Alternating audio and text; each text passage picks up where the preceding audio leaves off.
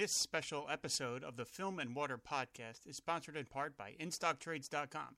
InStockTrades is your best online source for trades, hardcovers, and other collected editions, all for up to 45% off with free shipping for orders of $50 or more. Two of the deals you can find on InStockTrades.com right now are Star Wars Marvel Covers Hardcover Volume 1. Star Wars has returned to Marvel, and a galaxy of comic book stars have joined the celebration.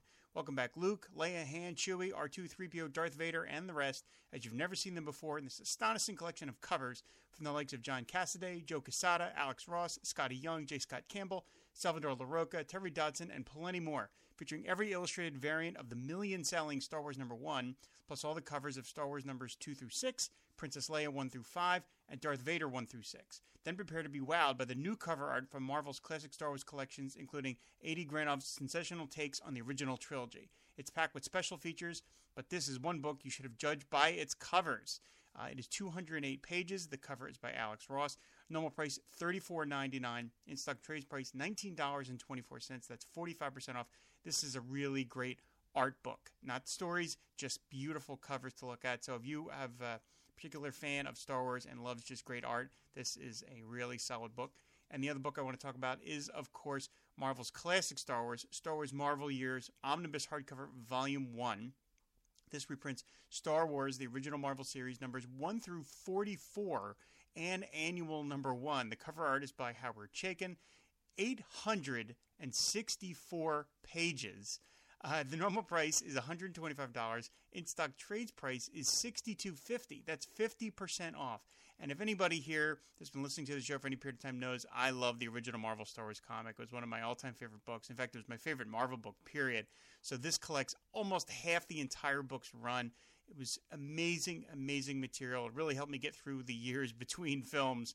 So this is a really great collection. So pick up uh, both of these books. They are really, really super cool. So for these and all your other trade paperback needs, visit InStockTrades.com, and we thank them for their support.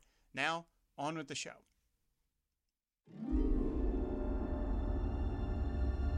When I found you, I saw raw, untamed power. And beyond that,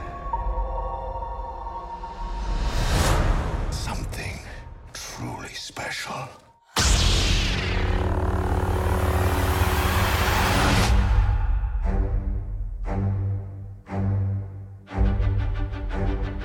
Something inside me has always been there. But now it's awake. And I need help.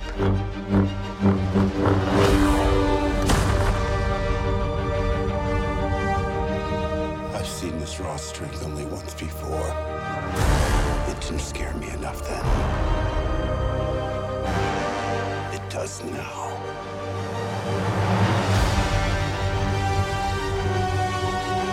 Let the past die.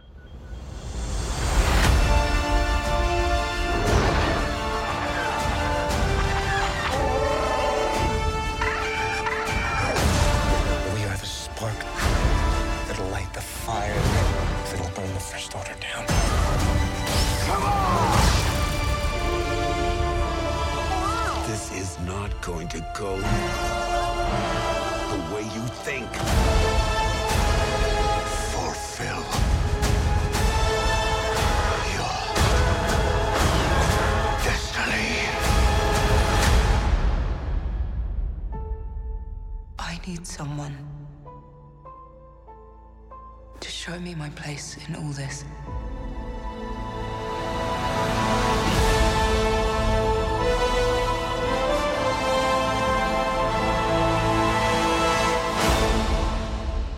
Hello and welcome to a special Sunday edition of the Film and Water Podcast, proud member of the Fire and Water Podcast Network. I'm your host, Rob Kelly, and uh, we're here to talk about The Last Jedi. Uh, it's a film that some of you may have heard of. It was kind of a big deal. Uh, we were going to originally review Ferdinand, but we decided to do uh, The Last Jedi. Joining me are the irredeemable Shag, Ryan Daly, and Max Romero. Hi, guys. Hey, Rob. Hello. Yeah, this is Ryan. I'm holding for General Hux. I can't. I can't hear you. I'm sorry. Uh, well, you know, let's just jump right into it, guys. Like, like, Ryan, let me start with you. How many times have you seen it uh, as of this recording? Okay, I'll hold. Oh, I, like you're, you're committed to the bit. I like it. Um, I've I see I've seen it twice now. I saw it opening night and then I saw it last night as of this recording. Now, what's your oh, what's your takeaway? What's your what was your takeaway after the first one, and what's your takeaway now, if if there's any difference? Um, it's mixed. it's the, I mean this is a this is a polarizing and de- divisive film. Uh, if you look at the reviews among critics and the reviews among fans, um, and to put it in a little bit of context, when I saw The Force Awakens, as Rob and Shag, as you remember, that first night, I was very critical.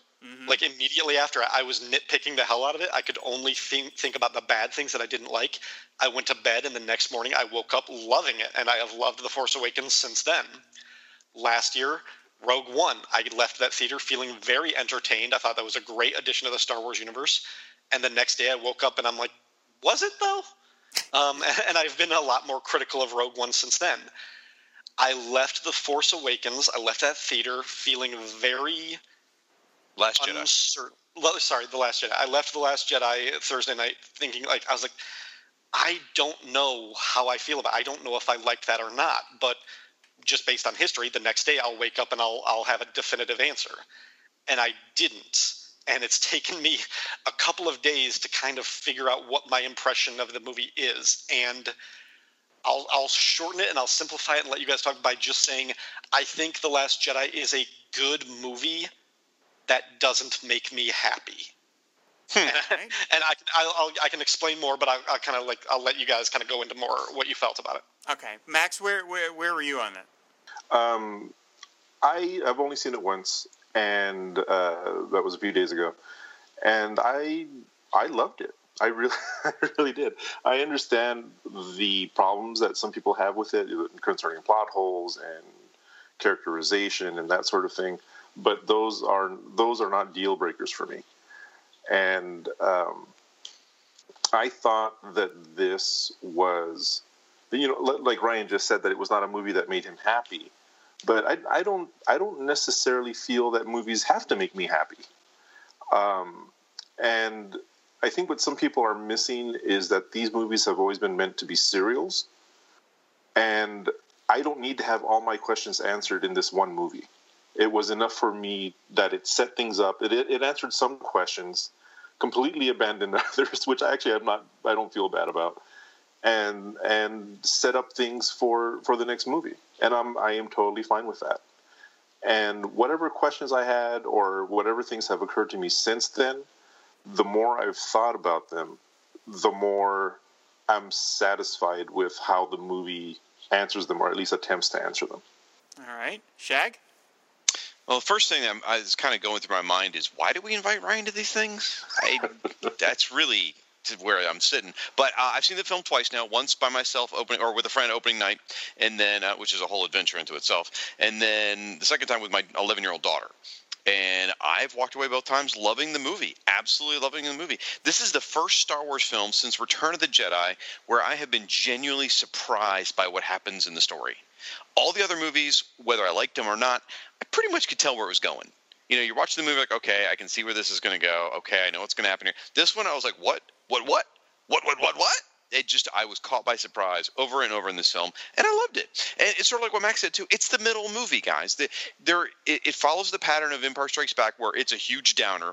A lot of bad crap happens to our friends, but you still get that triumphant last scene. Uh, well, not the last scene, but the the last time we see the resistance flying away in the falcon it's a lot like the last scene of empire strikes back where even though han's gone you get that triumphant moment where you know leia and luke are together with a new hand and they watch lando and chewie leave and it's the same sort of thing here you get that triumphant feeling the resistance is going to rebuild and i feel good about it i loved it Okay, all right.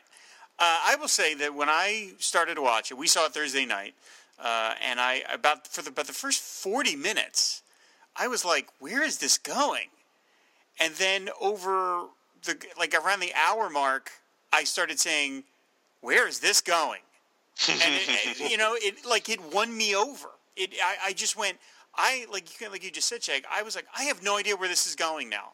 No idea, and I loved that. I was like, because it's like, look, I, in fact, I, I've only seen the movie once. Uh, I, I plan to see it again. I just ran out of time. I actually watched Force Awakens again today, and I love the Force Awakens. Force Awakens actually gets better with me over time. Um, I really liked it the night that we all talked about it that night, and Ryan was such a, a Debbie Downer. But I mean, I, I really liked it, but it's only grown in my estimation. But frankly, I think Last Jedi leaves Force Awakens in the dust because to me, it's just so much more ambitious and so much more willing to go new places, both literally and figuratively. And I really, I, it was funny uh, to pull back the curtain a little. in- Initially, Ryan wanted to do like a kind of super quick spoiler review episode of Give Me Those Star Wars that night, and I had told Ryan, you know, I'll do it. Sure, yeah, we're going to do it. And as I left the theater, I had an emotional reaction to this movie that I did not expect. And for these giant blockbusters that we all are so inundated with now, the Marvel movies and the DC movies and Star Wars and Star Trek, and they're just endless franchises, I don't feel much when I see any of these movies anymore. I like them, I like some of them, but they don't make me feel anything. Even the ones I really like, I kind of go, all right, that was really enjoyable, but I don't, it doesn't make me feel much. I was genuinely emotionally upset about this movie, and I couldn't talk about it, and I and I felt bad because I was kind of putting the kibosh on Ryan's show, but I was like, I'm not ready to discuss this, and and the reason that it bothered me is because this film actively shuffles off my childhood heroes, conclu- mm-hmm. conclusively, and it made me feel like my own mortality. You know, it was like this. The, the, Rian Johnson is saying we are going to hand Star Wars off to a new generation, both literally in that it's Rey and all these new characters, but just younger people. I mean, that final shot. I mean, by the way, everybody, we're spoiling this movie right from the outset. So if you haven't seen the movie yet, don't listen. But like that final shot of that kid holding the broom where it looks like a mm. lightsaber, I was like, "Holy Mother of God, that is the best final shot of any Star Wars movie I've ever seen." Mm-hmm. And I thought it took real guts for Rian Johnson to kind of tell older fart fans like myself, "Hey guys, I know you love this, but for this thing to grow, it can't just be the same thing over again. It can't be, oh, we're going to set up movie three where they're really going to take on Snoke. You know, it's like, no, we're going to do something completely different. And I have no idea what they're going to do for the next show, the next movie now. No idea. Right. And I walked out of there going, that's awesome. I just mm-hmm. loved it. So it, I understand why it's not the movie people wanted, and it isn't as much fun as Force Awakens, but I was really impressed by this movie. And like I said, it hit me in a way I just did not expect. I back in, I imagine back in 1980, there was a bunch of fans tossed sitting around going, you know, this Empire Strikes Back, it's just not the same as Star Wars. It's not as fun. The- Yeah. It should be removed from the canon. Yeah, oh God, don't! We're not even. Oh God. for God's sakes. Uh, but so, like, so Ryan, like, what is what what is it not fun about it? I guess, like, what is or what is it that you were maybe hoping to get that you didn't get? Hux with an H. He's a pasty guy. It's sorry. I'm just gonna keep going. I no, I love that bit. I I the okay to to answer the question. Like, and again, I, I want to reinforce that I don't think this is a bad movie. I think this is a really good movie. It's beautifully shot. I, I have some problems with the structure, uh, in particular the second act, um, where I'm a lot more critical of uh, basically Finn's entire subplot. I don't think works, and I think that was basically an excuse just to give John Boyega something to do in the movie because he really didn't have much of a point. Um, but I, but that notwithstanding, but like Max said, that's not a deal breaker. Um, things that with like not basically just ignoring Snoke and the whole question about him, ignoring that and just saying that's not what's important to the story. That's not a deal breaker for me. I don't care. I liked so much about this movie. I liked a lot of it, except I think the thing, Rob, that you kind of loved about it and what you were talking about at the end, and what what kind of gave me pause and and the thing that I had so much time so much difficulty processing in the aftermath was this could be the last Star Wars movie ever. And if it was like like like we keep saying this is a middle chapter. This is episode 8 of 9. But I was not excited to see episode 9 when I've left the theater either time because there's nothing I need to know next. Like there's no like there's no cliffhanger like all the characters their stories kind of resolve in this we've now seen rey beat kylo ren twice rey has beat kylo ren twice. There's nobody frozen in carbonite in danger. There's nobody's lineage we need to figure out. There's no like question or mystery that needs to be resolved. Like snoke is dead. We've got hux and kylo ren as our villains. And i like I, I kind of like them as a couple, but I'm not afraid of them as a couple. I think it was great that the actor who plays Hux toned down his performance, but he made a lot of strategic and tactical blunders in this movie that I couldn't ignore. So by the time we're left with volatile, crazy pants Kylo Ren and Hux, I'm like, you guys are like Cobra Commander and Destro in terms of like like the First Order has the advantage at the end of this movie, the same way the Nazis had the advantage in Hogan's Heroes. Like I'm not afraid of these guys as villains. Luke is off the board. Leia is off the board. She doesn't get rid. I'm I'm assuming the next movie, Episode Nine, is probably going to jump like five years ahead in time, and they're just going to say she kind of died in the aftermath. But like Poe had a complete arc in this. Finn kind of had a complete arc.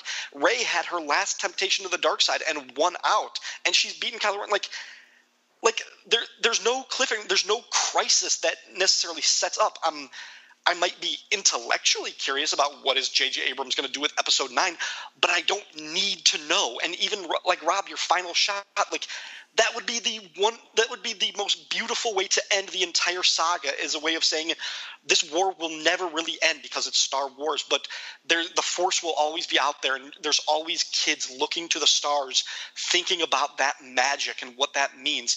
It's a perfect capper. So I kind of like I left the theater thinking this could be it. This would be a great place to end it. I have no desire to see any more Star Wars after this. Like it, it just left me with this feeling of okay i get I, I think that's it for me i think i'm done now it, i shouldn't criticize the movie for that that might not be a, necessarily a fault of the movie but i can't look at this movie in isolation because it's not it is part of a saga it is eight of nine of infinity because they'll keep on going as long as they're making a billion do- billion dollars each so that's why i say i think it is a good movie it's a good star wars movie but it bummed me out at the end. I, I think I kind of had the opposite reaction to you based on the same conclusion at the end. I felt like Rian Johnson saying, yeah, Star Wars has to grow. It has to evolve. And if you guys remember, before The Force Awakens came out, I was telling you guys I didn't want the new adventures of old Han Solo. I wanted the new. I wanted it to to surprise me and do things. And now, now I'm thinking maybe I was kidding myself. Maybe I was wrong. Like I, I think I might be wrong. I feel like I might be one of the fans that the franchise is leaving in the dust, and I just have to kind of wave at it as it as it leaves. That's that's how I've been feeling for like the past five six days. Wow. Well, I, I think you got to look at it a couple different ways. To, to answer the last part there, you got to decide if you're invested in Rey, Finn, and Poe. If you're not invested in them, then you're right. It's moved on And I, without you. and I like all those characters, but that's what I said. Like, I, of course I will see Episode Nine. Of course I will see every Star Wars movie that I that I can see until unless they get like prequel era bad and I just start hating them. As long as they're of a certain quality, I'll go see them. But I'm not like I I don't have that. Des- I, I'm not burning to see the next one. I'm just like, well, okay, I guess that's what I'll do in December of 2019. Like it's just it's just an appointment now. Well, all right, I'm going to argue with you a bit in a couple different things. One, I don't think Rey has actually beat Kylo twice. Both of them were a stalemate. The, the first time, the planet tore itself apart. She didn't defeat him, if I don't remember, if I remember correctly. She was standing over him with the lightsaber, and he was he was down. Like Okay, maybe I don't remember that part. Okay, well, in the, in the second one though, she didn't defeat him. They they they matched wills and tore the lightsaber in half. No one won that one. That was a draw. She just happened to get away. Yeah, she woke up. Okay, I, I think So I think so she woke up first and could have killed him, but chose to run instead. But okay. Right. So I would say there's still the final confrontation between Rey and, and Kylo still waiting. The defeat of the First Order is still waiting. Um, this movie was not intended to be the goodbye to Leia, so you were supposed to still have that thread to continue on. So I, that one's not the fault of the film, a, film at all. Um, that's just unfortunate circumstances in nature. But because because Leia was supposed to have a big part in Episode Nine, because that would have been a big ti thing for Leia to face to face with Kylo, you know, and finally have that resolved as well. So I still think there's a lot out there, a lot to be resolved. I think you're right. I think it will jump forward. You got to see the Resistance rebuild and all that. But I think there's that now. I I'm going to delve into a, a story point real quick. Uh, that's sort of as far as you said. There's no question about Rey's lineage anymore. I call complete BS. I think Kylo was telling her what he wanted her to hear. I, I'm, um, and I've thought, and my daughter's actually the one who led me to this. I was like, "What do you think about Rey's parents not being anyone? You know, being, you know, selling her for alcohol?" And she's like, "No, Daddy, that's that's not how it happened." I'm like, "Okay, what do you mean?" She goes, "Don't you remember in Force Awakens when she sees it, she, she watches a ship leave?" I'm like, "Oh, yeah, you're right. There was a spaceship that left her there." Huh. Okay. So I, I go back to my old theory, which was I still think she's Kylo Ren's sister. Han and Leia, uh, Han and Leia's daughter, that was training at the Jedi Academy. Uh, ben couldn't bring himself to kill her, so he takes her, drops her off on Jakku, makes and uses the dark side to make everybody forget she even existed. And then when he, then in Force Awakens, when he's on, when they're talking about um, BB-8 being loose with the plans, you know, like yeah, he's being accompanied by a girl. Uh, ben or I mean Kylo Ren freaks out in Force Awakens and force chokes a guy because he says, "What girl?" Like he knew there was a girl on Jakku to be nervous about. So I still stand by the fact that I think he knows he's his sister, and he lies to her in this movie to convince her that she, she's nobody because he doesn't want her to challenge his throne on the First Order.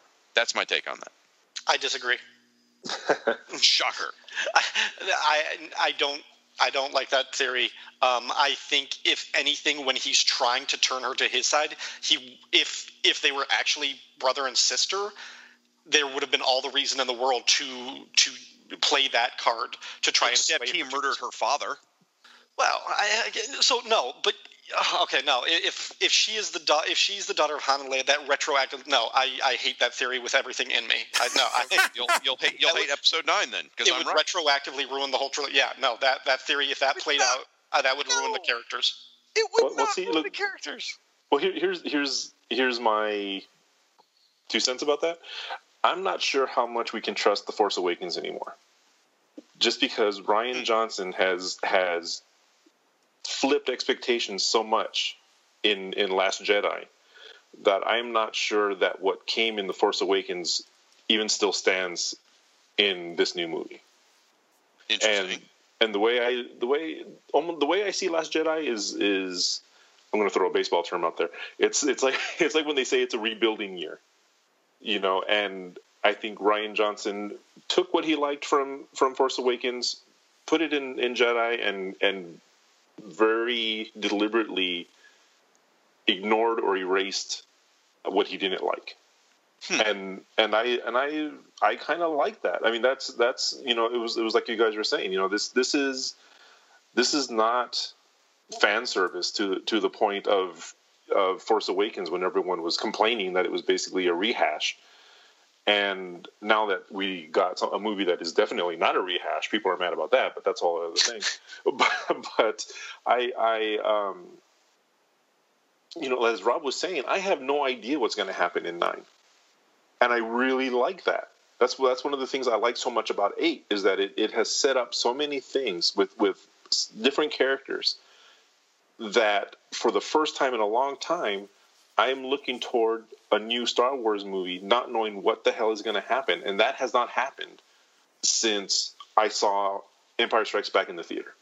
Yeah, that's one. One of the things I learned during the lead up to all this is, and I'm pretty shocked, is that there is no like, there is no like Kevin Feige of this universe. Now, of course, there's Kathleen Kennedy, but from what I understand is they don't tell, they didn't tell J.J. Abrams what to do, and they didn't tell Rian Johnson what to do. They basically said, "Have at it." And so, if Rian Johnson wanted to just obliterate what he didn't like out of Force Awakens, which Max, I think you're right, I think he did a lot of that, he was free to do it. So there wasn't, there isn't somebody at Disney saying, "Okay, Ryan, uh, not you, Ryan, of course, the other Ryan. Uh, you know, Ryan, do what you want, but you have to make sure that you leave, you know, Finn in this spot." For episode nine, and you have to get Rey to this base. Another sports metaphor. Uh, you know, for episode nine, he's you know he he he was potentially you know burning everything down and salting the earth behind him which was pretty crazy and uh, while ryan i understand what you're saying about yeah you know there is no dramatic cliffhanger uh, so what why do i even need to see nine i completely understand what you're saying but i am taking it the other direction and like i don't know what the story is but i like the idea that we are not just going to get maybe they're going to jump way ahead and there won't even be a story of the rebels versus the empire anymore. Maybe it'll move to something else interesting because we've seen that and it they're never going to do it better you know? I mean like i've already seen star wars empire and jedi 10,000 times and there is no version of that that's going to be better than that so why not try something completely and utterly different maybe so i mean i really like The Force Awakens, as I said, but I don't really think that J.J. Abrams is the level of sort of filmmaker that Rian Johnson is. So I can't picture that J.J. Abrams is going to pick up this ball and just do something completely crazy. But he might. I don't know. It depends on who he hires for the screenwriters. But I'm, I'm interested in the idea that the Empire isn't really much of the Empire at this point. You're right. They are kind of like kind of clowns in a lot of ways. Uh, and you know they've got the, the, the, the, main leader guy is in two pieces now. I like I like all that stuff. So I'm I like the idea of just not knowing what I'm seeing. And the thing about uh, Princess Leia and Carrie Fisher, uh, you you know Ryan, you you had me on the show to talk about like what I thought was might happen uh, and I really thought that the way that uh, Admiral Holdo died was the way Leia was going to die. I really thought that was how they would kill off Leia and they didn't. They left her alive at the end of this movie, and so I'm like, what the hell? You know, like I'm just sort of baffled. And you're right; they probably are going to have to kill her in the crawl of episode nine, which makes me really sad because she deserves a bigger send off. But what can they do? But I really thought that when when it seemed like Holdo was going to do the suicide mission, I thought, well, this would have been the way Leia could have died. But I guess they would have required much too much shooting, I guess, to, to patch that together or something. I don't know. Am I crazy? Like, would that not have been a cool way for Princess Leia to go well, out? Yeah, but I imagine they'd already filmed so much of it right. that it, would have been almost impossible to do that without completely CGIing the whole I thing. So, you know? yeah, yeah. And then you and, also you lose the scene between Luke and and Leia, which I would which, not want to lose for right, anything. Right. Oh my god! All right, so that Luke and Leia scene. I don't mean to change the, what your question was. That scene has put me in tears probably five times in the last week. Like I called my sister sobbing the other day. I love you so much. Just the seeing them together when they put their heads up against each other, I'm getting verklempt right now. When they put their foreheads together, it's just like, oh my god. So it gets me in the feels. I thought that that well, was actually Rian Johnson giving the fans what they did. Like I think he realized we have to have a scene of these two yeah. together. We had right. We did. We're, we did not get Han and Luke. We'll never get that. But we had to have Luke and Leia, and I love that we had that one moment. I thought that that really touched me deeply to see the two of them together again. And I have to say, I'm I'm disappointed that Rian Johnson's not coming back for the next movie. Mm. I'm I'm a, I'm a little leery that it's going to be J.J. Abrams. Yeah, we might get Force Awakens Part Two. I mean, his his uh, Into Darkness was not a return to greatness after the Star Trek reboot, so I'm a little nervous myself. Rey and yeah. Finn go to a forest planet where they meet a bunch of bears. This is going to be. I mean, even though I, I said kind of, I'm only like, you're right. Like like the the rebellion versus the first order I, okay you can you can wrap up that saga it doesn't really interest me like if they did anything i guess one of the few lingering mysteries that is still sort of enticing is they've mentioned it twice now but they haven't said what it is is the knights of ren like Kylo Ren is the leader of the Knights of Ren. I think if they if they advance the story a little bit, and if Rey, who like she she stole the Jedi text and she's got them on the Falcon, if she is kind of picking up other Force users, if they can end the saga with like Kylo Ren and the Knights of Ren versus a few other young Jedi acolytes and have kind of like a bigger battle or something like that, that might be kind of cool. Because I will say, like, the most fun I had in this movie, like, was right after Snoke dies when uh, Kylo and Rey are working together to fight the guards. Like, that blew me away. I like, I think my jaw probably dropped during that whole sequence. Oh yeah, that sequence is extraordinary. Uh, I love that chamber of Snoke with the blood red walls. It was Yeah, like uh, yeah. it was like a Suspiria or something. I mean, Yeah. it was just this amazing visual, and that was an amazing lightsaber fight. And I love that when there's one point, I think it's uh, Rey jabs one of the guards with the lightsaber, and she like holds it in his chest, and the the soundtrack just has this sort of like. As you hear the lightsaber just sort of making its way through bone. I was like, "That's that's killer." I'm trying not to curse. I'm like, "That is effing killer." I absolutely love that whole sequence. I thought that was just fantastic. Now, how can we explain? I know we're going to jump around, but what the hell? How, what's the explanation for how Snoke was not able to figure out that he was about to get whammied? How did he not see that lightsaber turning in his direction? The son of Darth, the grandson of Darth Vader. That's why. The kid is that powerful and that dangerous. Well, He's able I- mask it. I, I think what it is is that at the same when when that's happening, Snoke is is basically feeling out um, Kylo Ren, who's who he basically thinks he's going to grab his own lightsaber because that that lightsaber is on the ground in front of him Right. at a distance. And the way I took it was that he was basically assuming that he was going to reach out to that lightsaber and not the one that was on the table next to him. Yeah, I actually I there was something that I caught the se- on the second viewing was because right before that, Rey takes Kylo Ren's lightsaber and charges Snoke when she sees that um, the the star destroyers are blasting the, the the transports on their way to the planet Crait. Like she panics and she like charges him, and Snoke just like throws her across the room. She lands right at Kylo's feet, and his lightsaber goes like sliding towards him, and it kind of spins as it stops. And at Right. that point, Kylo Ren looks up at Snoke, and you see that's the moment where he figures out what he's going to do. He may have Uh. thought he was going to betray.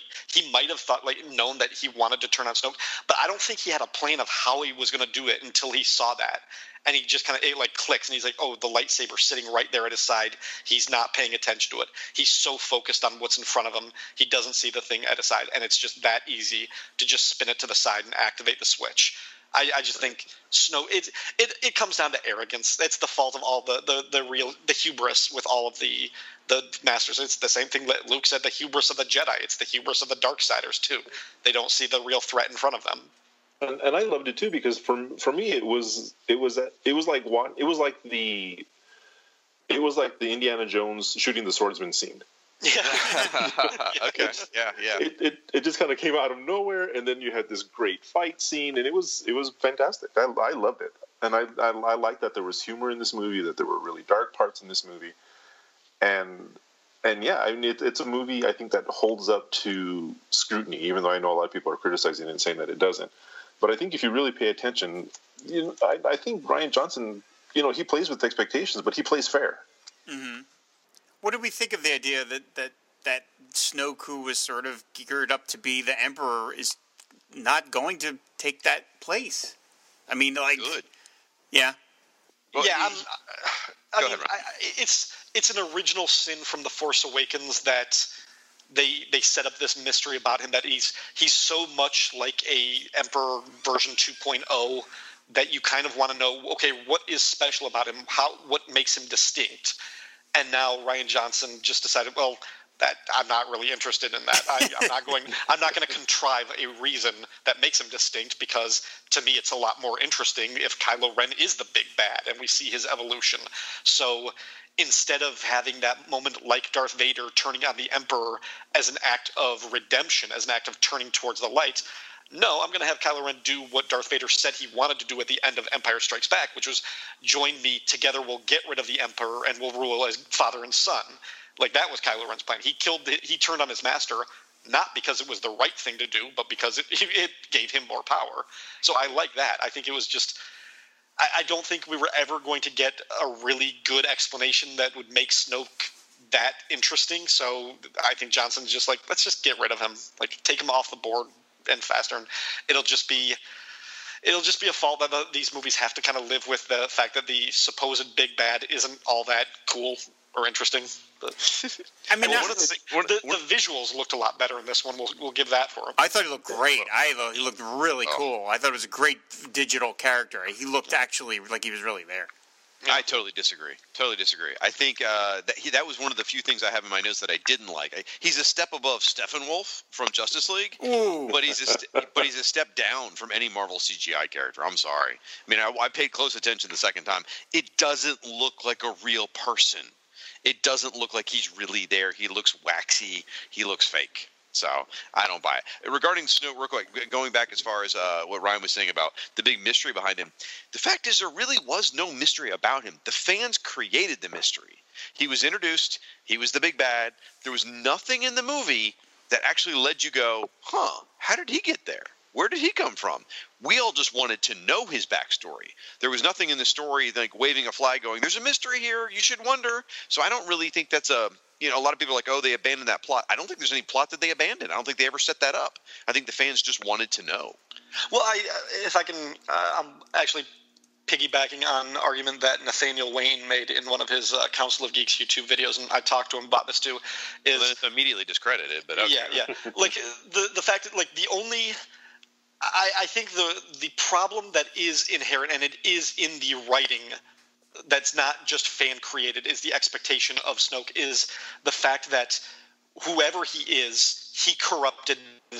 They keep mentioning that point. Somehow he turned this guy to the dark side, and now we might never find out how or why. But that is a pretty big point. That is a pretty big plot point in the evolution of this character who was the son of Han Solo and Princess Leia, who's now the big bad in the galaxy. The fact that we don't know what corrupted him or how this guy came into his life when he was still with Luke Skywalker until about six years ago, at least. Like, if we never find that out, I think that is a problem with the character. It's just the dark But side. I, I don't. I don't think that's going to happen though, because I mean, we still have we still have Kylo slash Ben, you know, and I'm, and he can tell that story himself.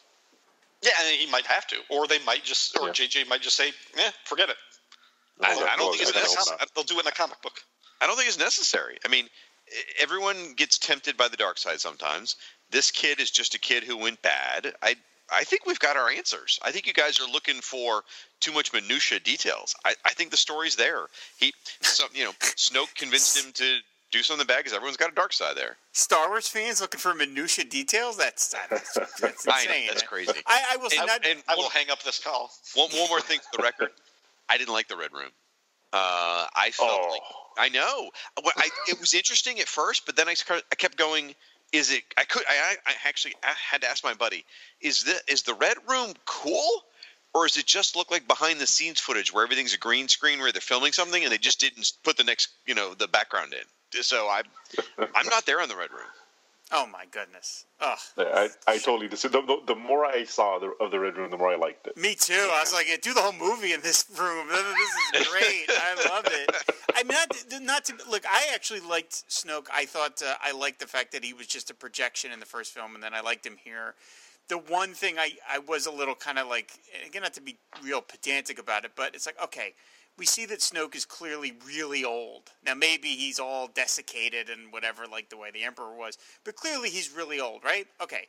Well, these movies only take place 30 years after Jedi. So where has this guy been this whole time? If he's this powerful, where where was he? We didn't hear about him during the other films. You know, it to me it's like he mm. was like a Qui Gon. You know, I'm like, wait a minute, he's this hugely important character that nobody's ever talked about since because they couldn't match it.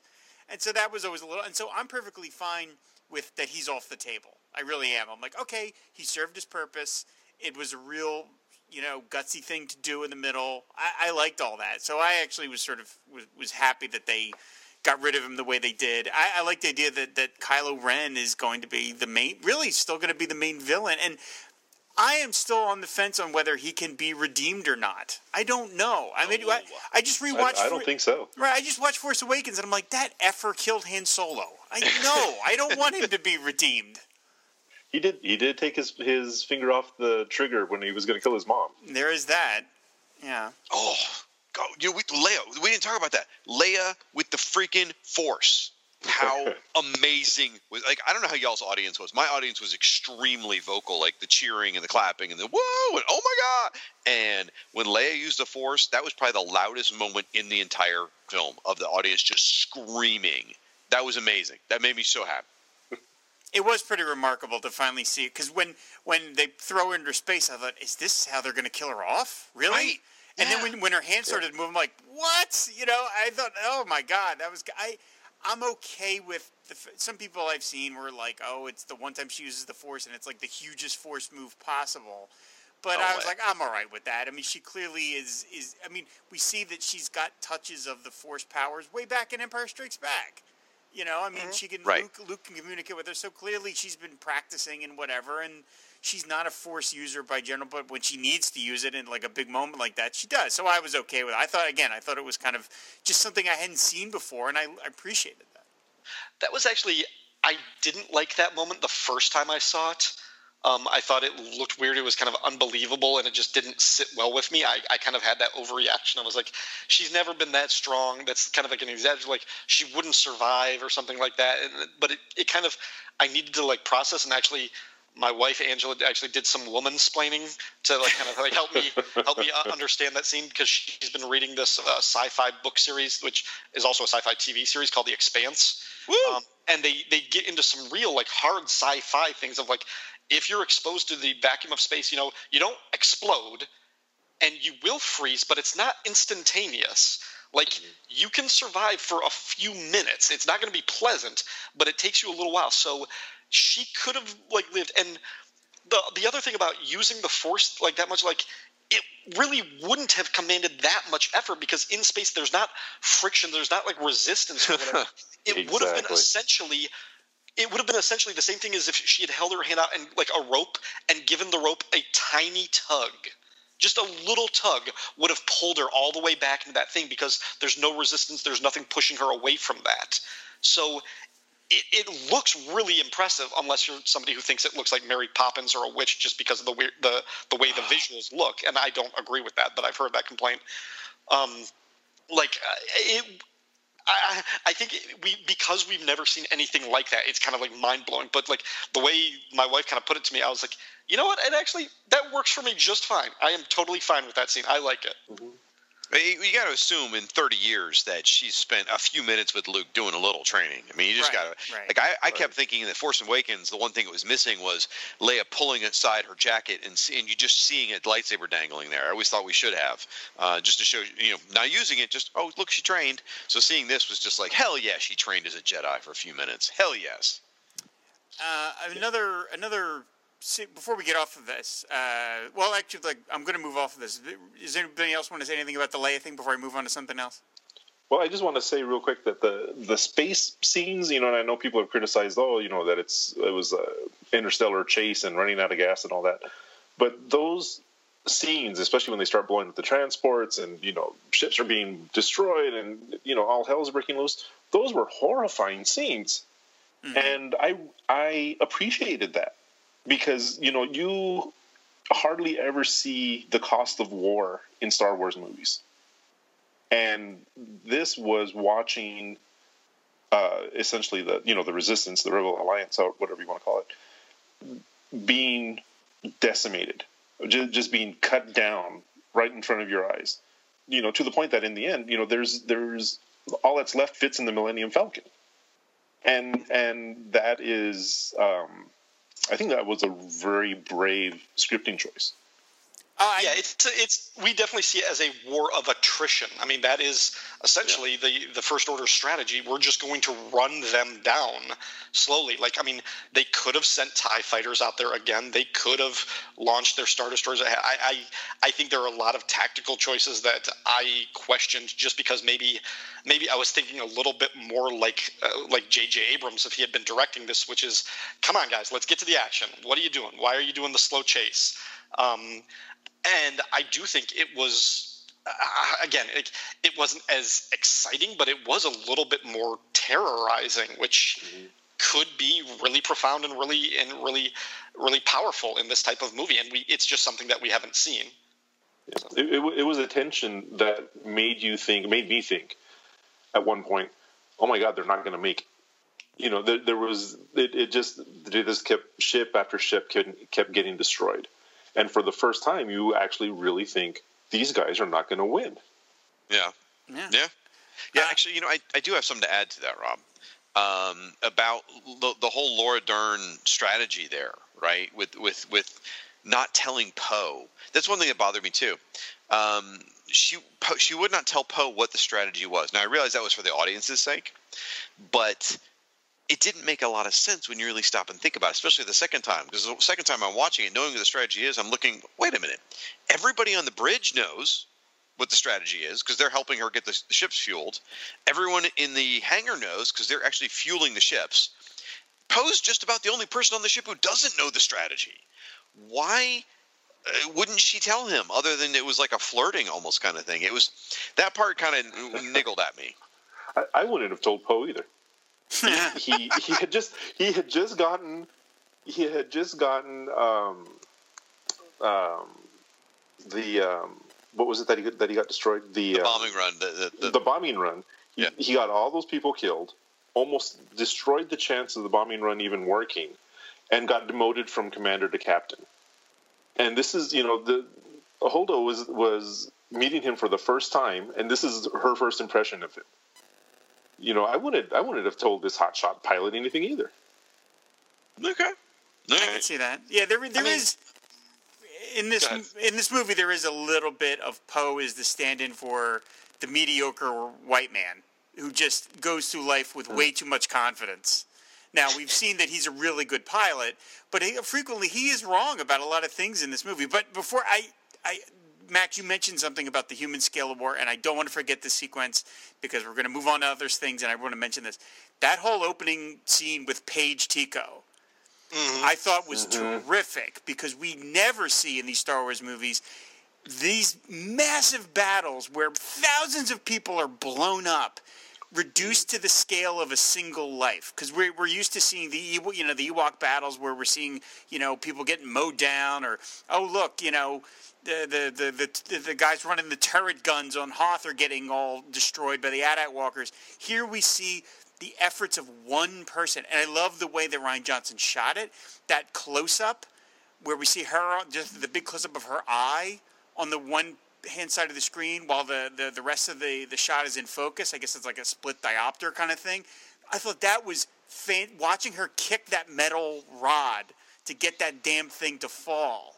I thought that was fantastic, and I loved that he brought these huge battles down to that scale. That it, this thing hinges on the bravery of one single person that we'll never hear about again, and you know probably we'll never even get an action figure. Although this is Star Wars, so they probably will. No, Paige, Paige has an action figure. I almost bought it today. Paige has an Oh, action wow. figure as well.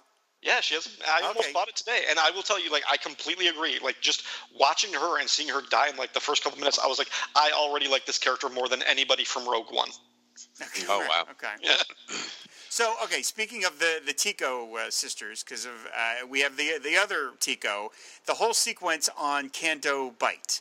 Uh, that seems to be a real sticking point with with a lot of people. Is the whole sequence now? Like, I mean, what do we think about that? Like, Shag, did you like that whole diversion? Uh, it's a tough one for me. There's so many different sides of it. Um, no, it's, not my favorite thing in the movie. It, it does make an interesting another set piece because you know Star Wars is always about different environments. You get the salt planet, you get the gambling planet, you get space. It works. You know, they get your three environments.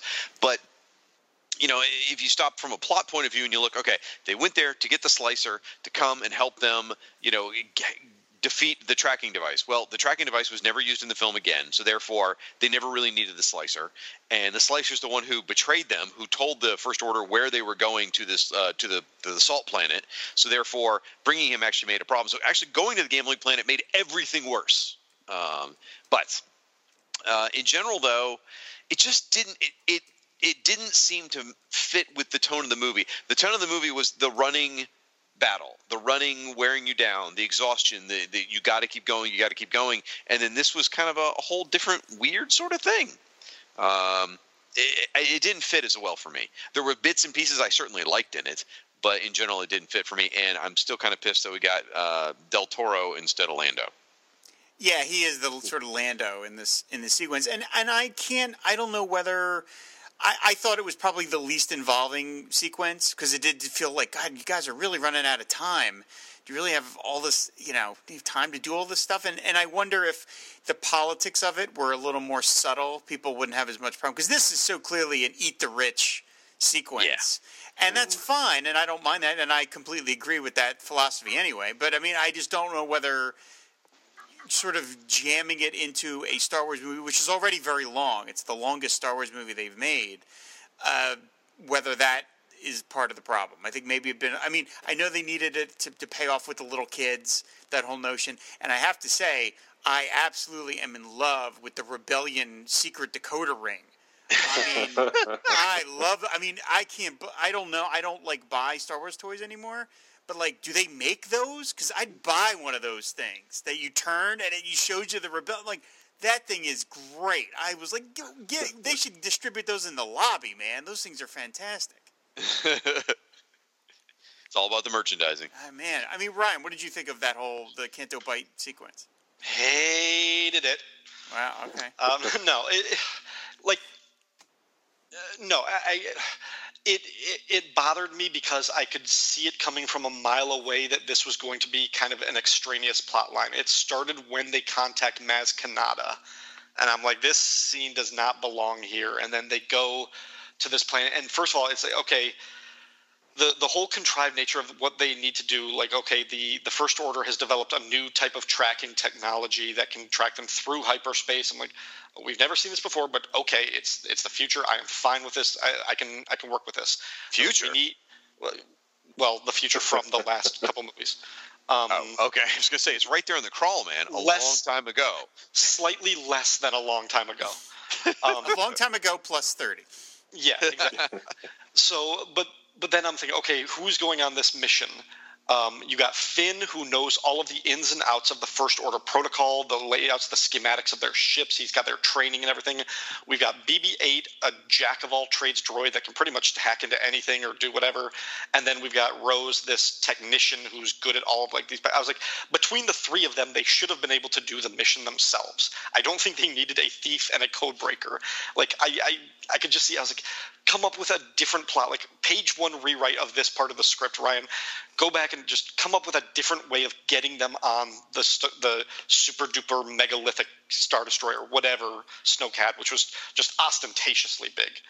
Um, but so then, okay, instead they go to this casino planet, which I like the idea of this world. I like the idea of a different kind of atmosphere that we've really never seen because instead of being a wretched hive of scum and villainy, it's like the scum are wearing tuxedos. Right. And it's a different place. And there were a little bit of times when I kind of got flashes of the prequels. And as much as I liked the broom kid in the end, because of that last shot, like when they focus on the kids with the fathiers, the like horses and everything, and that same kid is going like woo woo woo, like shaking as if it, I was like, oh, this is the bad territory. Wizard. yeah. uh, So and then like, I, I Shag, what, what you were saying, like like the whole idea of like the, this this theory of like war profiteering and and how bad these people are like it was introducing a lot of ideas that were really interesting for Star Wars that just didn't belong in this Star Wars story. Like that could have been a great spin-off story like a, for one of their like a, a Star Wars story movies or something like that. Like doing delving into that type of world that type of part of the universe. But it just didn't belong in this movie that was already too fat um, It was a I- role playing. It was a role playing adventure.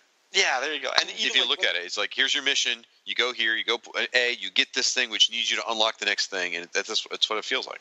Yeah, and when they get on the the Fathier, like the non-horse thing, and they're running through the city, I didn't like the visuals. It felt like they were moving too fast for being on these creatures, and uh, just and then I, I just I didn't like Benicio del Toro's character. He annoyed me. He's he's one of those actors that I can never see him disappear into a role. I always know that I'm looking at Benicio del Toro, and sometimes like when he's the collector, it's just because that character's supposed to be so weird. He he pulls it off, but and and yeah, the whole time I was thinking, I was like, this could have been Lando and Lobot instead. You could have used Lando and Lobot for this role, but I, ultimately, I think, and and yeah, as you're right, because they they get to, then they get onto the Star Destroyer and they have we bring back Captain Phasma. Why? Like uh, just because the actress was under contract. And when when Finn is fighting her, I'm, I was kind of bored during that fight because I I didn't care. And so when we lose her, I'm like, this whole thing accomplished nothing except, as you as you pointed out, it put the rebellion in more danger. It was just a colossal screw up that Poe eventually has to kind of learn from because I really think Poe and Luke might be the only characters who have arcs in this movie. Um, Well, no, a- a few other people do, but I think Poe and Luke have the most dramatic and most pronounced character arcs. Um, and Poe's is just learning the value of strategic withdrawal and that it's better to keep your people alive than it is to sacrifice these great, you know, heroic deeds. That's what Leia taught him three times Three in the times. movie. Is that that's what leadership means? Is to retreat. now we, we we've we've talked so much. We haven't given Max a chance to talk about this second act. What do you think, Max? it's um i was i was okay with it as far as like you said it was kind of like a like a side adventure a d&d side adventure Uh huh. but the um but it was the weakest part of the of the film for me i think and a lot of that had to do with well th- there's two parts to it I when they when they first got there I think what bothered me was that they they instantly kind of relaxed into the into the setting, and there was no urgency, and I just kept thinking, everyone is waiting for you back on that ship, and and people are being blown up. You got you've got to to hurry. But the the other part I think for me is because you know and and you guys have said and other people have said, you know what was the point of this because all they did was was fail? And what was the point of that because it didn't work? And but I think that's kind of an overarching theme of the movie and that goes back to Luke and um, and his conversation with Yoda which I'm, I'm hoping we're going to talk about.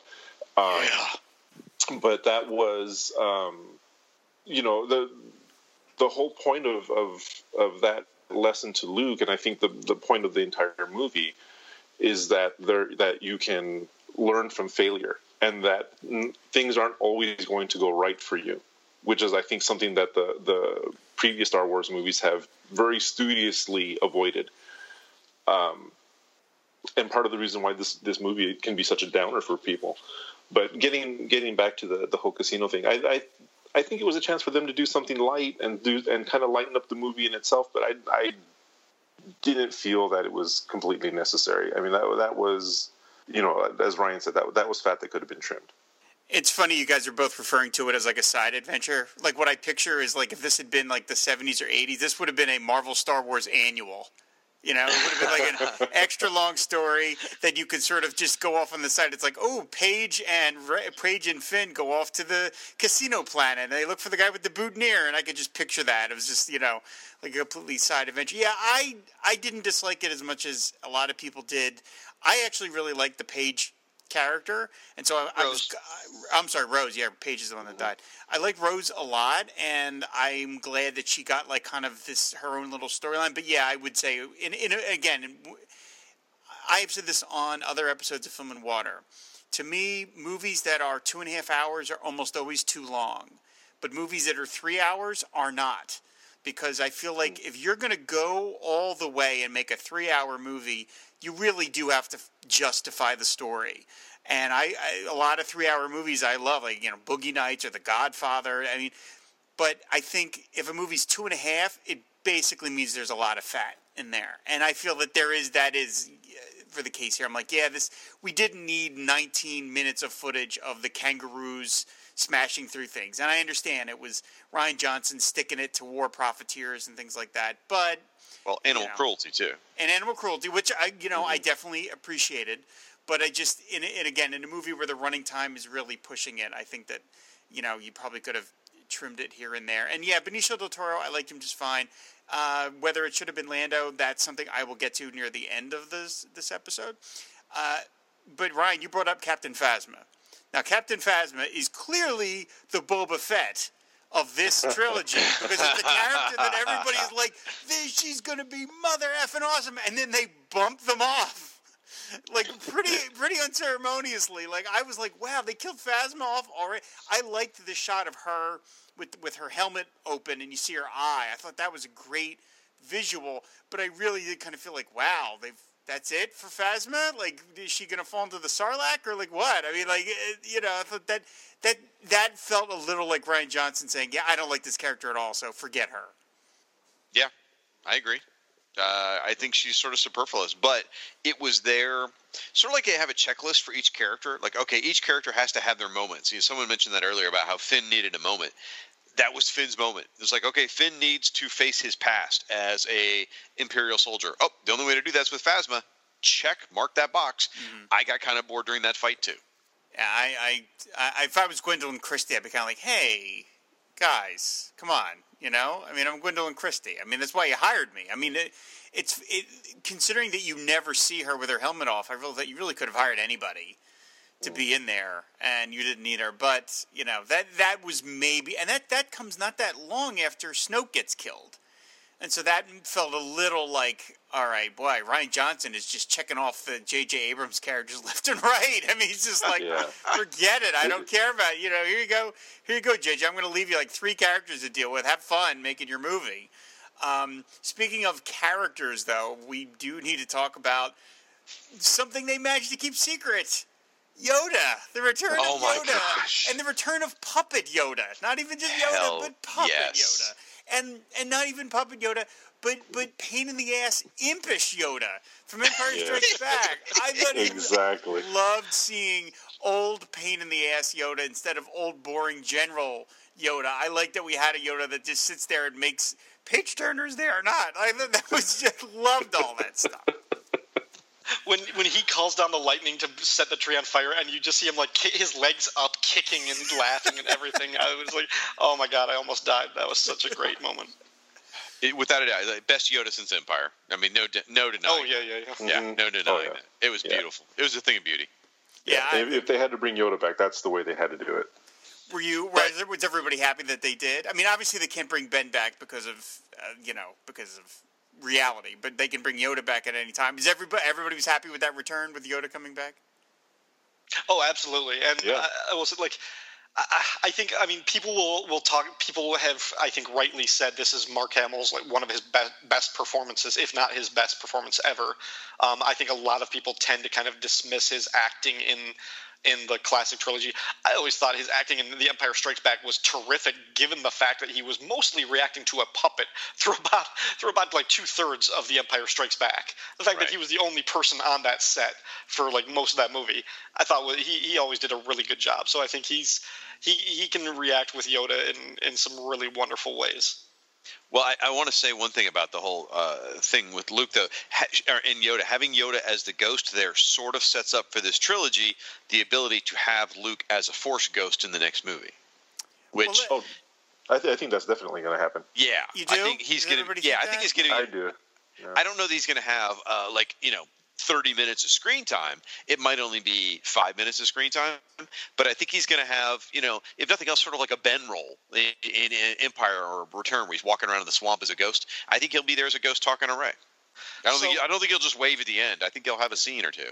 his his finale was so beautiful in this movie. I liked it so much that I almost I, I would I might prefer him to not appear as a force ghost to just have that be the end of him. If he does come back as a ghost though, I have a completely different idea for what I would like to see, which is what he tells um, Kylo Ren during their Oh. battle when he says, "If you strike me down in anger," he says something to the effect of, "You'll never be rid of me." I would like him to appear as a proper ghost and haunting Kylo Ren's ass That would like be awesome. Haunting him and constantly, and basically driving him crazy. And and I, I'm really torn on this because now that Kylo Ren is the big bad for the third one, he can't have any more scenes when he's crying. Like he's got to. He's, like, Right. he's, he's been a broken, volatile person for two movies. He's got to get his act together. But if they can have actually Luke basically driving him to insanity, that would at least be something fun and different. But if I had to pick something, I I think I would be I, I would prefer this to be the last time we see Luke. Dude. Yeah, I, I'm there too. I, I I liked Luke's end so much, and I got so emotional during it that I don't want to see him come back as a Force ghost. But if they do, if they do, I agree. It would be great if he's like a Kid Eternity thing, where he's just he's just haunting Kylo Ren, and Kylo Ren is like, "Shut!" Up. Like he can't even he can't sleep, he can't eat because Luke is just constantly there, like na na na na na, and he's like wiping the dust off his shoulder and stuff like that. Like that would be great to just drive Kylo Ren bonkers. I think that's that that would be kind of a really fun. That would be him being like Yoda, being like a Yeah. really cruel, impish kind of way. But I don't, I don't know. I just I thought that scene of him on the rock where he sees the two suns and the music comes up. I just thought this is such a perfect way to send this character off. You know, I don't, I don't know. I don't Well, know. I, I I think I would be okay with it if he comes back as a disembodied voice, the way the way mm. Kenobi did in, in in the first Star Wars, and just left it at that. I don't I don't need to see him, but I I like the idea of him being a voice whispering in people's ears. Mm-hmm. I I think if Carrie Fisher hadn't passed away, it would have been fine not to have Luke in the next movie. However, with her gone, there's nobody left other than Chewie and the droids from the classic trilogy. You got to have some connective tissue, especially with everyone having a fit going, "It's not my Star Wars anymore." So having having Luke in the next one uh, makes perfect sense. And Ryan's theory of him being the, the you know the whatever the name of the ghost was from the ghost of uh, from the Christmas Carol, you know, haunting uh, Kylo is freaking genius. That is that is absolutely the way they should go. Anything else is completely unacceptable at this point. Uh, so well done. Well, but speaking Wait, of, I'm sorry. Go ahead, Max. No, I was going to say just just uh, just real quick that that um, at the end of his battle with Kylo, which is awesome. If um, that last line he gives when he says "See you around, kid," that's that's a Han Solo line, right? Yes. oh, nice. Yeah. I, I was convinced we were going to see a Han ghost because it's a real tight shot of Luke when he says, "You'll see, you know, your father, just like your father haunting you." I thought he was going to step aside and we're going to get a Han ghost right behind him. Is what I thought. and by the way, I, I I figured out very early on that Luke was a Force ghost. Did anyone else was, was anyone else shocked when that was revealed, or did I was. I figure it out? completely missed that. I Yeah. had no idea. I, I was. Yeah, I, I had no idea either. That that caught me completely off guard. Well, the first the, the Grecian formula that made his, you know, did, he didn't have the gray hair anymore was the first tip off. But then I noticed that all the shots of him dancing around in the salt, where everyone else was skidding it and making red line marks, he wasn't. And I was mm. like, oh, there we go. That's brilliant. The reason the- I noticed the thing where he looked younger, and I, the reason that didn't click with me is because I was like, well, now we know that when the Jedi's die, they apparently turn back into uh, Hayden Christensen. So apparently, you can like turn Oh. back into your best version of yourself. so Jedi's are these really vain people. They're like, oh, I'm if I'm going to present a f- permanent image of myself, it's going to have to be the you know I have to look perfect. But no, I didn't notice. There was all those shots of, of Kylo Ren's feet in the in the dirt, and I didn't. I missed that entirely. So good on Rian Johnson because I that I missed that. If a Hayden Christensen, if a Hayden, if if a if an Anakin's Force Ghost comes back, I am going to start my own petition. I do have a couple of quick things to say about Luke. Uh, one is I do love that he has an arc where he refuses to fight and then he turns around and comes to fight at the end. Where the reason I want to bring this up is because I, I have been talking to some people lately who didn't enjoy the film, and they're saying that uh, they didn't like Luke's negativity and his refusing to help throughout most of the movie. Like th- th- they're saying this is not the Luke Skywalker that went through a journey where he was whiny in A New Hope, but by the end of Return of the Jedi, he was the hero that stepped up. And I disagree. I, well, it's not that I disagree. I say that people change. Life life changes you. And after 30 years of everything beating him down and all his people being dead, I think it's a very logical progression that he has become the hermit that Obi Wan Kenobi was. Except he wasn't waiting for the next hope. He was saying, "It's it. I'm done. I'm out." And I don't, I don't think that's a problem. I, I, again, everyone has horrible experiences, and there's still a story of him coming back around and, and heroically dying, you know, with the Force stuff. So I, I think that journey's okay.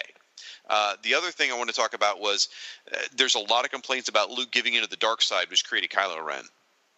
And uh, had a very long discussion about this. And they're like, no, Luke would never give into the dark side, ignite his lightsaber, and threaten Ben, you know, his nephew. That would never happen. That's not my Luke Skywalker. I totally disagree because Luke was always sort of walking the edge. I mean, in Empire, you know, he was in the cave. He drew the lightsaber first. He was walking the edge of the dark side there. In Return of the Jedi, he is savagely attacking Vader. He was almost on the edge of turning into the dark side and stopped himself. And in this case, with Ben, he did he he looked into Ben. He saw a tremendous amount of the dark side, which possibly even reflected against him, which tempted him. And he was tempted for a second, much like he had been previous times in his life, but he stopped himself. So I think that's perfectly acceptable. What happened there when when he you know ignited the lightsaber in Ben's in Ben's room? I think that makes perfect sense with the story. I don't think it's completely out of character. Yeah, No, I, I, I, I agree. Yeah, I don't. I don't think. I don't think Luke did anything that was out of character at all, and it it all makes sense. And look, Luke is now a, a, a middle aged to older man. Okay, I am a middle aged man. I am not the cheerful person I was in my twenties. okay, that that to me makes perfect sense. And all the crap that that luke has gone through and you have to remember too he is the last jedi knight. He is carrying this entire burden himself. And you know he doesn't have a council to go to. He doesn't have peers. He doesn't have anything. He has an island full of porgs and blue milk. And Green you know Green, green, Green milk milk. this time.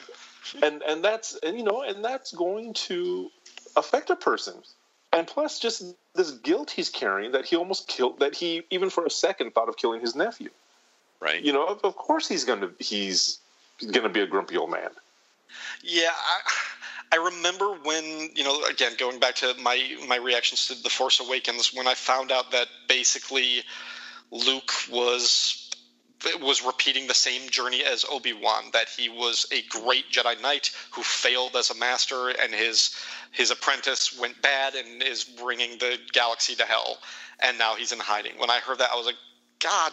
I, I hated that so much, and and I did not want this to be where Luke Skywalker eventually ended up. So, with all of that against it, I thought his journey and his performance in this movie was terrific.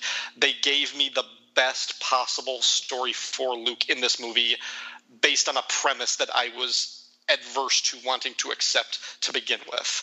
Um, I thought all of his performances, his surliness, his combativeness, like from from the beginning when she hands him the lightsaber and he throws it over his shoulder, pitch perfect.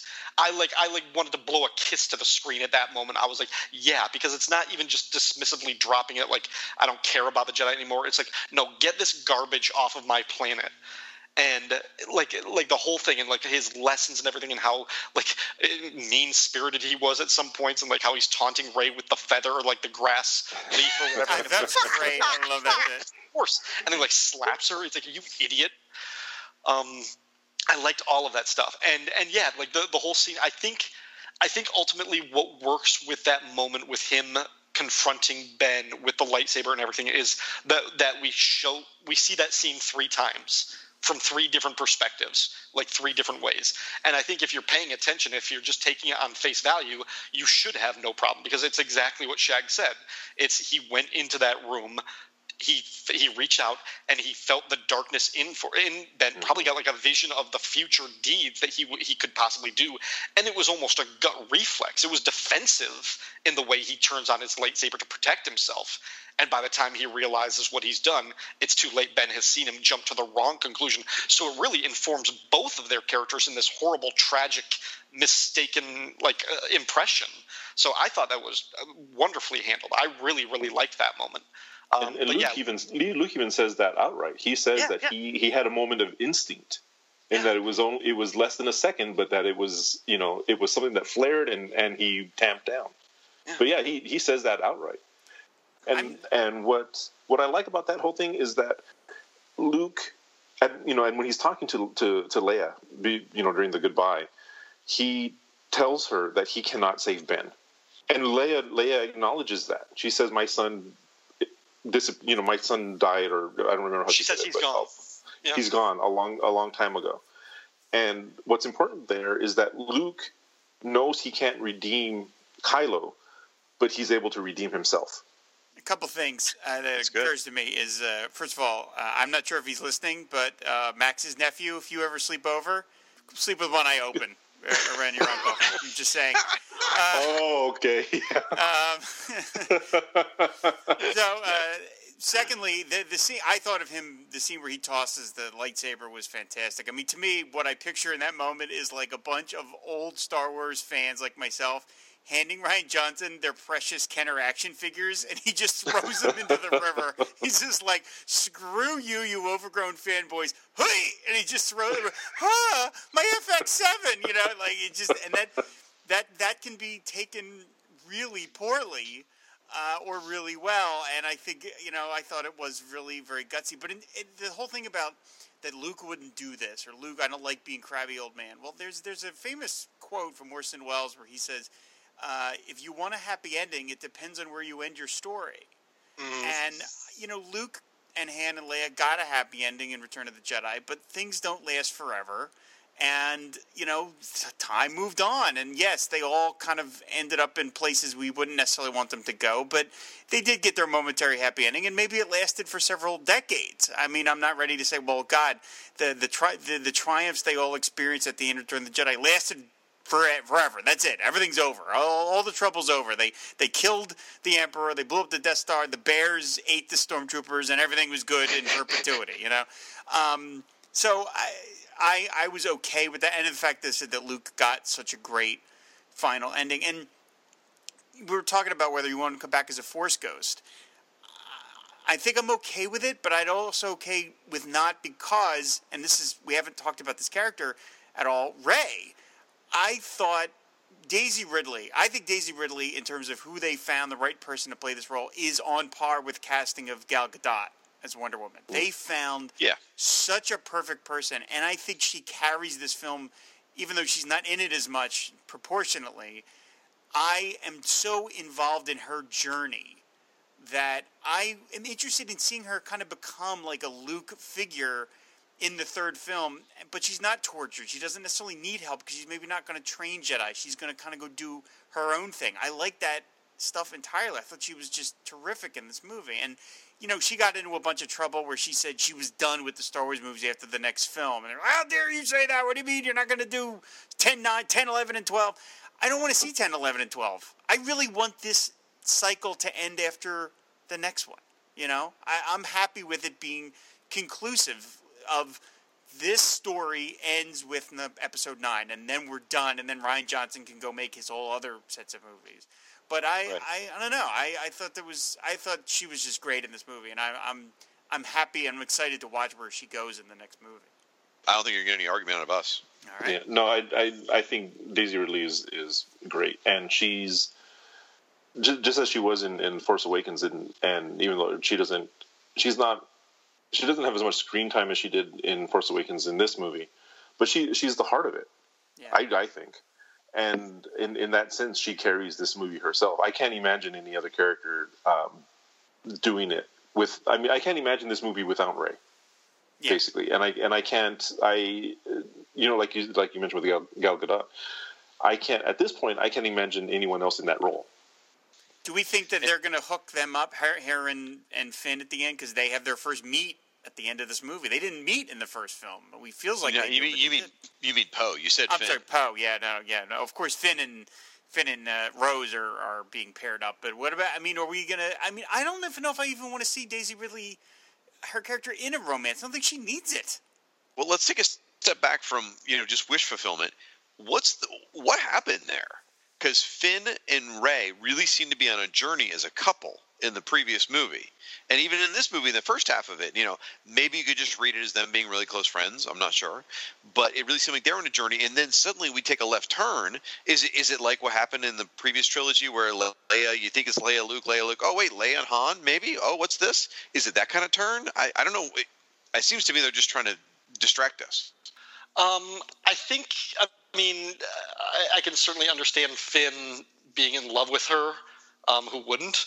Um, I don't know if that's reciprocal, although I think it is noteworthy that he wakes up and asks where she is, and she like like tells Chewie a couple of times, try and get word to the to the Resistance and ask about Finn. Like she's yep. she's still thinking about. I, I do think they do love each other in maybe in the same way that Luke and Leia loved each other in The Empire Strikes Back. Um, in the sense I mean they, they had a connection that was able he, he was able to reach her across the planet Bespin when he was dangling for his life. In, and at that time they didn't know they were siblings as far as the storytellers knew they weren't siblings. Um, but there was a love there even if it wasn't romantic. I think we might see the same kind of thing between um, Rey and Finn. I think Rose definitely has a, a fangirl crush on Finn, and she kissed him at the end. I don't know if that will be reciprocated. Um, I know the fans want to see Finn and Poe together um, because you know, you know, why not? Uh, like the whole the whole thing at the end with, I, I that was the one moment when it was like when like Poe and Rey introduced themselves at the end it was kind of like and i'm like okay i guess this is their first scene together but they would have met at the end of the last movie when they're both at the resistance base. Like Yeah. they should know each other already and it was kind of like it, it felt very forced like oh hi this this is like a meet cute like are, are we going to see the this build up a relationship? And if so that feels very contrived but maybe they'll do something organic. I, I don't know like honestly if they were going to develop a, a relationship or a romance between any of these characters I- think Rey has a deeper connection still to Ben or to Kylo than any of them, and we see that at the end that even after Snoke is dead, she's still connected to him through the Force. Well, but she closed the door. She did. No, I mean, yeah, That she was she's clo- not- that door. That door closing was the symbolism of saying our connections are done. Yeah, that's probably true. But I mean, And that's her. yeah. That's her brother, dude.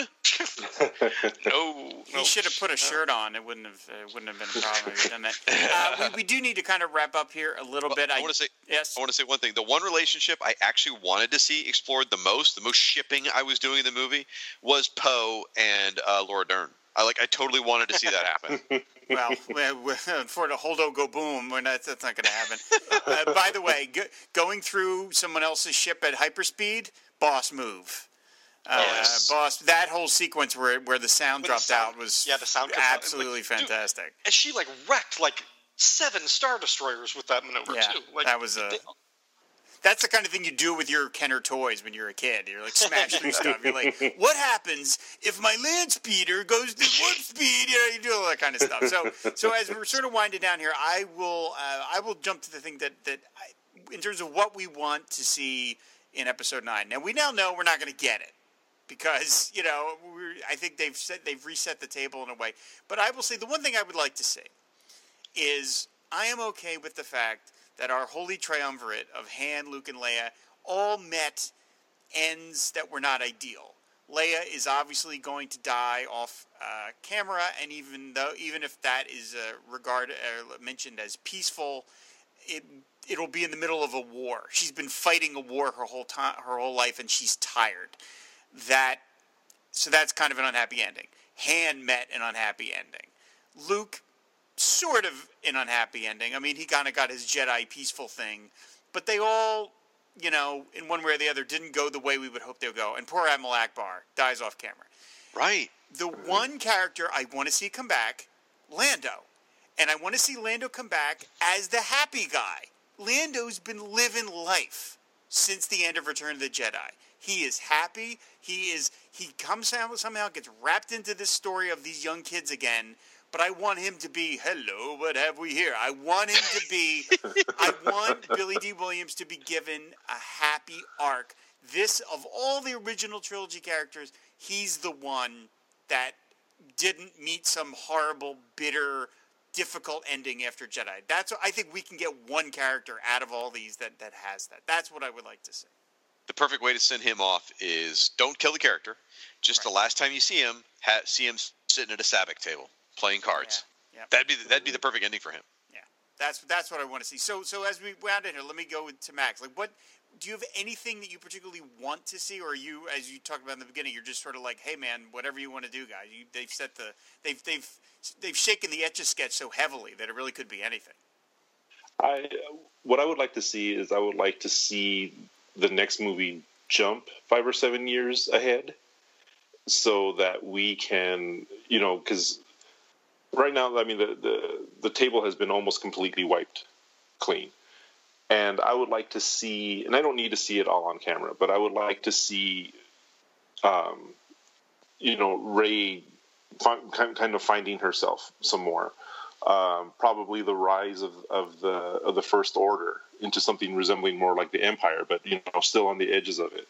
Um, I would like to see Poe learning his lessons from from you know his hard lessons from this whole battle that they went through, and becoming an, an effective leader. And you know, I, I would just like to see growth from these characters in a way that makes sense.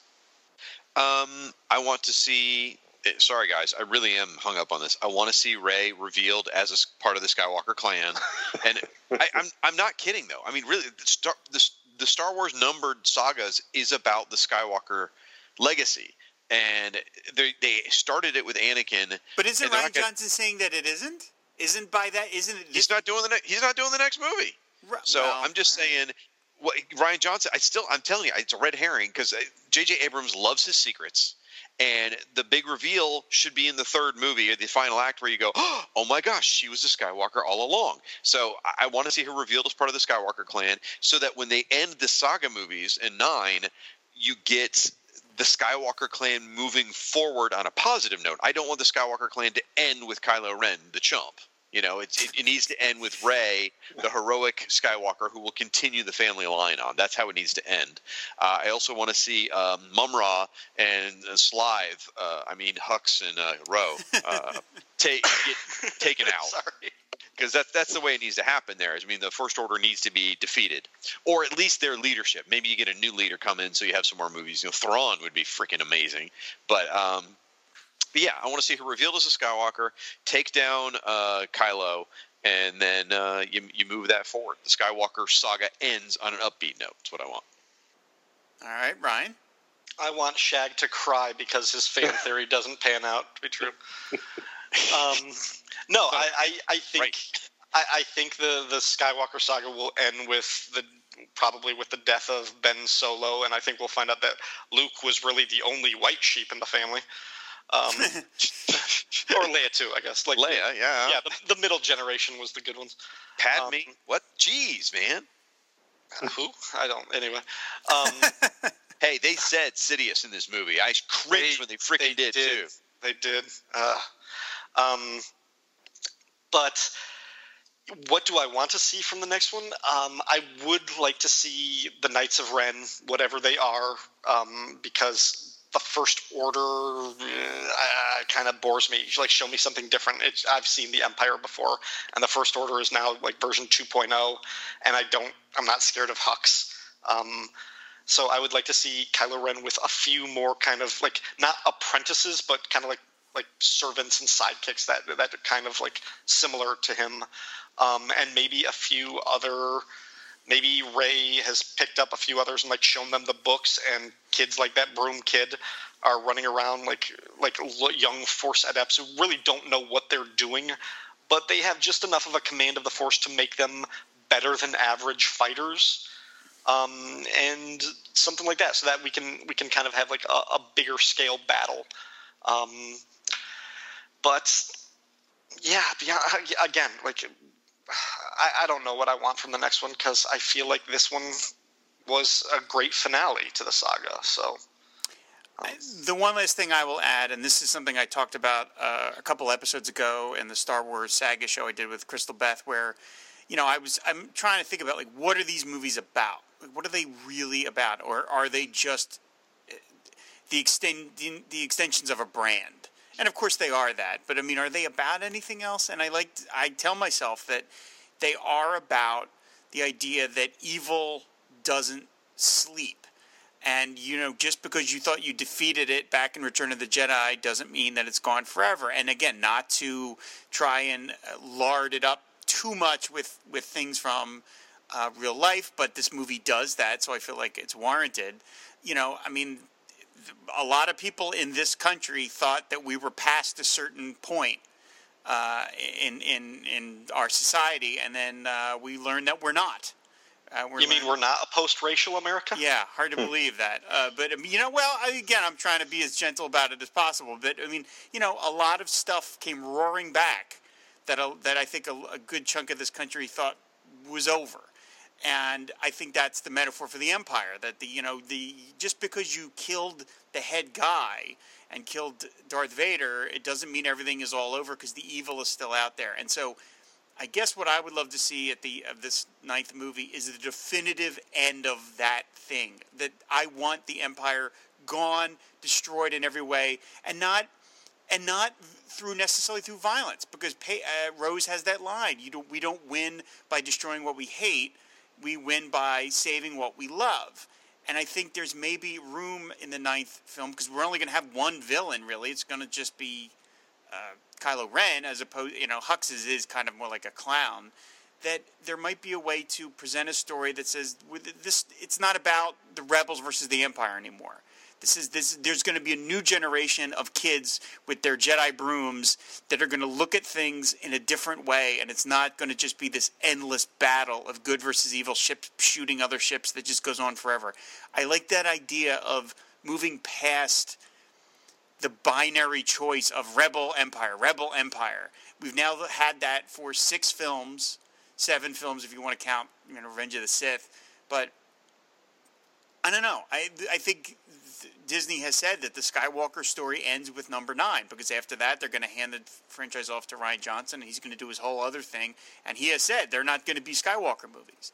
So I like the idea that, that this the Empire is is going to be no more, but not necessarily through better and bigger bloodshed in the ninth film. And whether J.J. Abrams is interested in that story, I have no idea.